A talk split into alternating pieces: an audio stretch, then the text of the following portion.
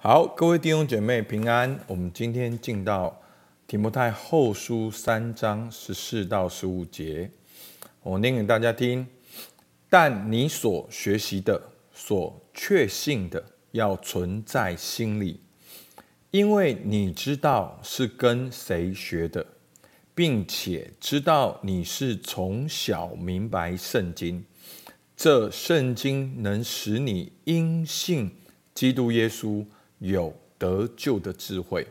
好，那第三章呢？整个脉络呢？昨天我们已经回顾过了。好，从保罗讲到末后的日子，讲到一群假敬虔的人。好，那他们的愚昧必显露，劝提摩太服从保罗的心志，也与主同受逼迫。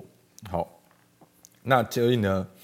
所以他有个情境，就是在一个末日危险的日子，然后有。假先知、假教师，那好像我们现在在台湾，我们没有感受到所谓的假教师。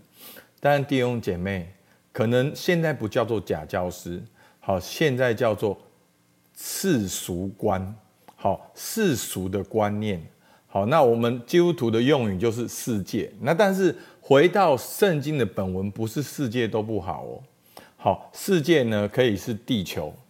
好，世界呢可以是这个好，讲到世界的人野兽，那世界呢也是世界的价值系统。好，所以呢我们说，我们讲到世界的时候是提到世界世俗的价值系统。所以这个末日危险的日子是一群人，他们远离神，他们活在被自私所困，然后与人冲突，然后。从提摩太使徒行传那个时代到现在这个时代是没有改变的，所以保罗经常的嘱咐提摩太。好，因为其实呢，提摩太呢是保罗在属灵上的真儿子。我们在读圣经的时候呢，你也要把他们的关系、把他们的爱算进去，因为这是作者的角度。所以你如果把一封情书，拿去分析，好，四不像，好，爱你有多深，还有多深，好，爱你比天高有多高，好，那你这样就抓不到整个那个情书的重点。那我在最近去山上祷告的时候，也很奇妙，好，其实我的心情呢也有一些的沉闷，好，但是呢，我去山上祷告的时候，神就让我想到一些开心的事情。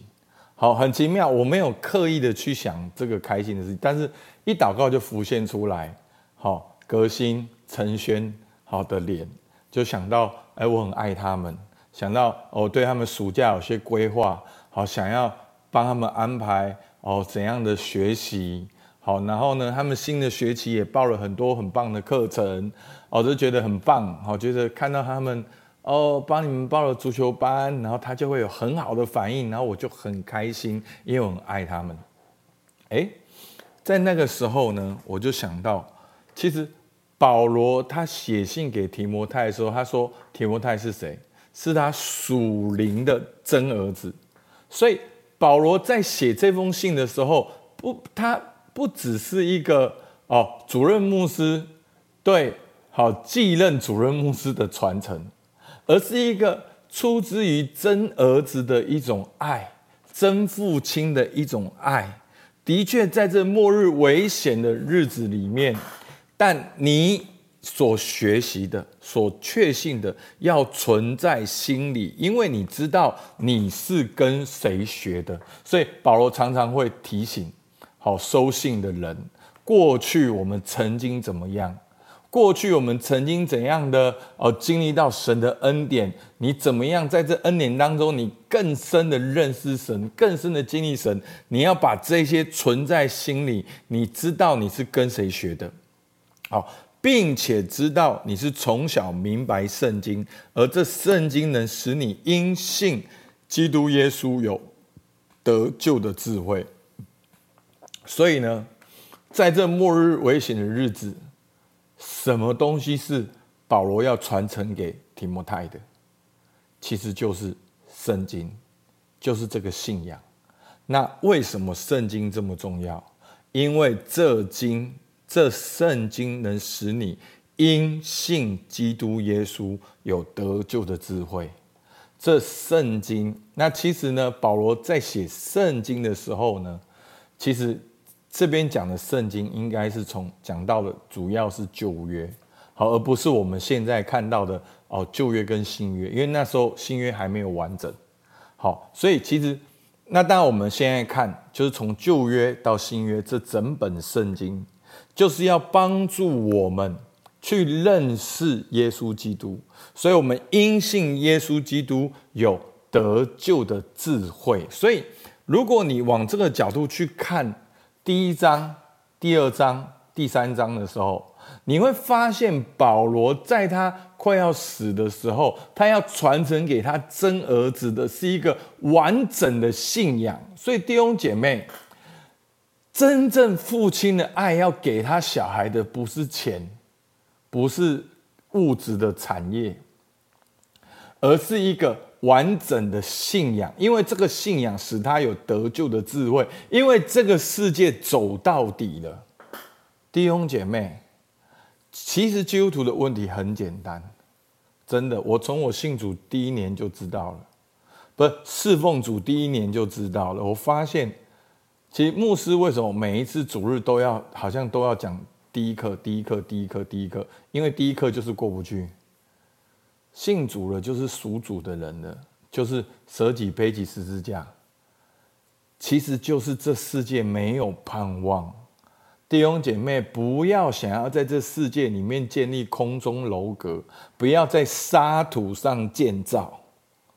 好，我们一样食衣住行娱乐，但是那个根基不是这世界的价值观。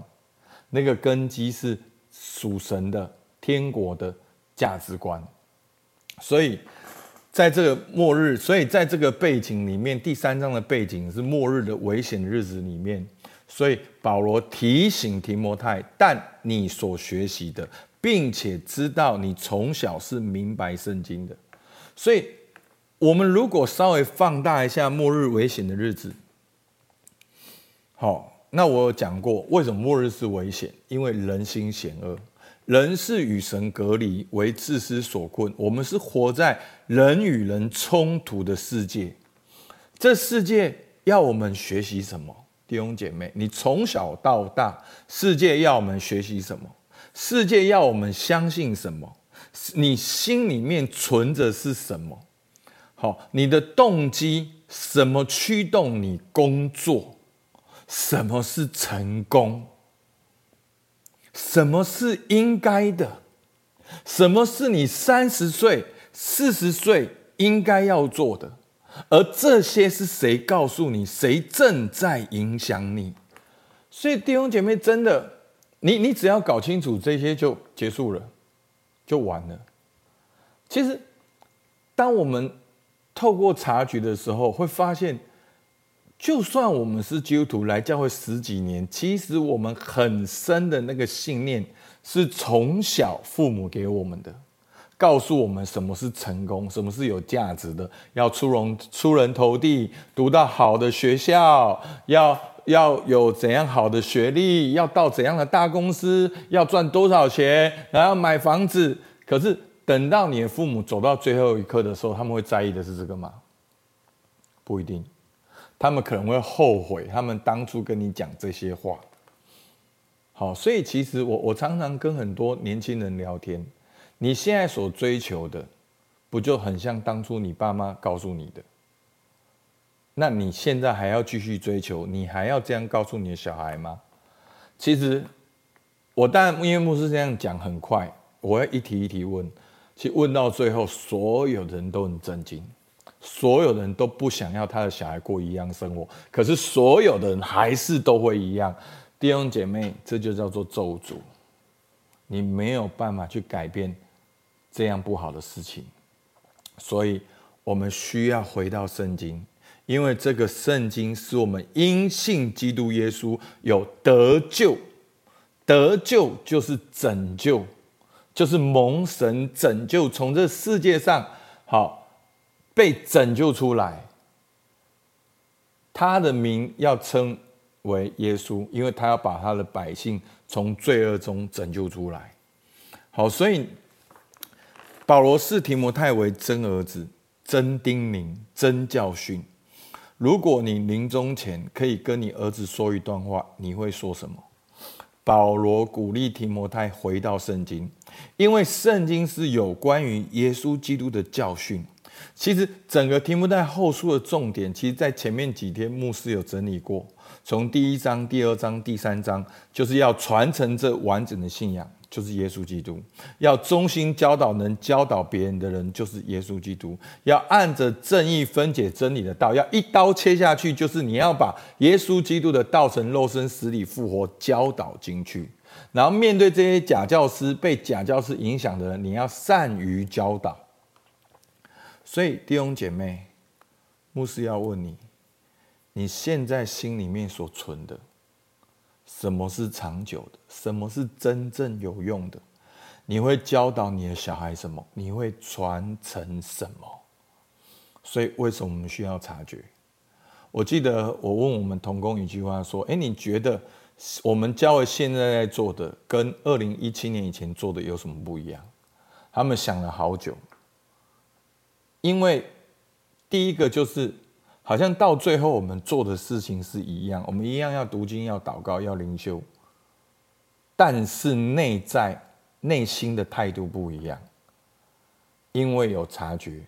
其实那个味道，重点就是真实，真实的去经历神，真实的去祷告，真实的去灵修，真实的去，因为你会问到你内心里面的那个动机、那个价值、那个信念。所以弟兄姐妹，今天的默想，牧师给你一个挑战。好，这世界要我们学习什么？圣经要我们学习什么？世界要我们相信什么？圣经要我们相信什么？你心里面存着是什么？圣经要我们把什么存在心中？你的动机？什么是驱动你工作的？什么是驱动保罗工作的？什么是成功？从圣经来说，什么是成功？什么是应该？什么是三十岁、四十岁应该要做的？从圣经来看，什么是三十岁、四十岁应该要做的？谁告诉你的？谁正在影响你？是圣经神的话在影响你吗？弟兄姐妹，所以我记得很久以前，一个牧师说一句话，他说：“你爱神的话有多少，你就爱神有多少；你降服神的话有多少，你就降服神有多少；你对神的话花多少时间，你就对神花多少时间。”基督徒醒过来，爱主的人会读圣经。OK，好，这句话可能会很严厉。但是我只是讲一个客观事实，好不好？我们来问自己这几个问题。虽然刚面前面问题已经很精彩了，我鼓励大家可以认真的去问。但透过今天的灵修，你可以问自己这几个问题：第一个，谁是你的榜样？是世界，而或是圣经？为什么我们要明白圣经？好，今天灵修有答案。想一想，你最近在担心什么？把它列下来，回到圣经有没有相关的资讯或者是回应？所以牧师在学习教练的时候也遇到很多的问题。好，当然我有去受专业的训练，可是我还是有个信念：圣经有答案。我去看到很多圣经助人的工具的时候，诶，反而让我在这个教练技术上面突飞猛进。所以不只是。不只是信仰或教会或侍奉，其实你的工作、你婚姻、你的家庭，你都可以问：那圣经怎么看？圣经怎么说？可能你找不到答案，但是这是一个习惯。你先养成这个习惯，你就会打开你的圣经。OK？那如果你真的还是想不到的话，谁可以帮助你呢？好，莫斯故意这样问。那。很多人会讲，哎，可是我真的不知道怎么办呢？我们就过每天的生活。第一个，小组长可以帮助你。当然，第一个是希望大家养成习惯回到圣经，你也可以求问圣灵来教导你。再来，你也可以去问你的小组长。那小组长可能给你一个答案，那你也可以来问牧师，没有问题的。那我就会给你几本书，我不可能不会给你，我也没有全部的答案，但是大概这些问题好像哪些书有写。那说说诚实的，我牧会那么久了，应该没有什么问题是几乎是没有没碰过的。但我希望大家。不要有碰过，因为如果你有遇到问题是我没碰过的话，那你问题应该蛮特别的。通常你们只要一讲，大概就两三本书就出来了。好，可以看一下，了解一下。好，就是这个心态，就是一种渴望回到圣经的心态。所以求主帮助我们，我们一起来祷告。主啊，求你帮助我们，让我们能够回到圣经，打开圣经。去活出圣经你的话语，主啊，在这个末日危险的日子，有太多的假教师、假教导，哦，主啊，在我们旁边吸引着我们，告诉着我们怎么吃、怎么喝、怎么穿、怎么睡。主啊，求你帮助我们，让我们这一群属神的儿女能够回到你面前，用你的价值观，用你的真理来面对。主，我们向你献上感谢。主，你听我们祷告。奉靠耶稣救的名，阿门。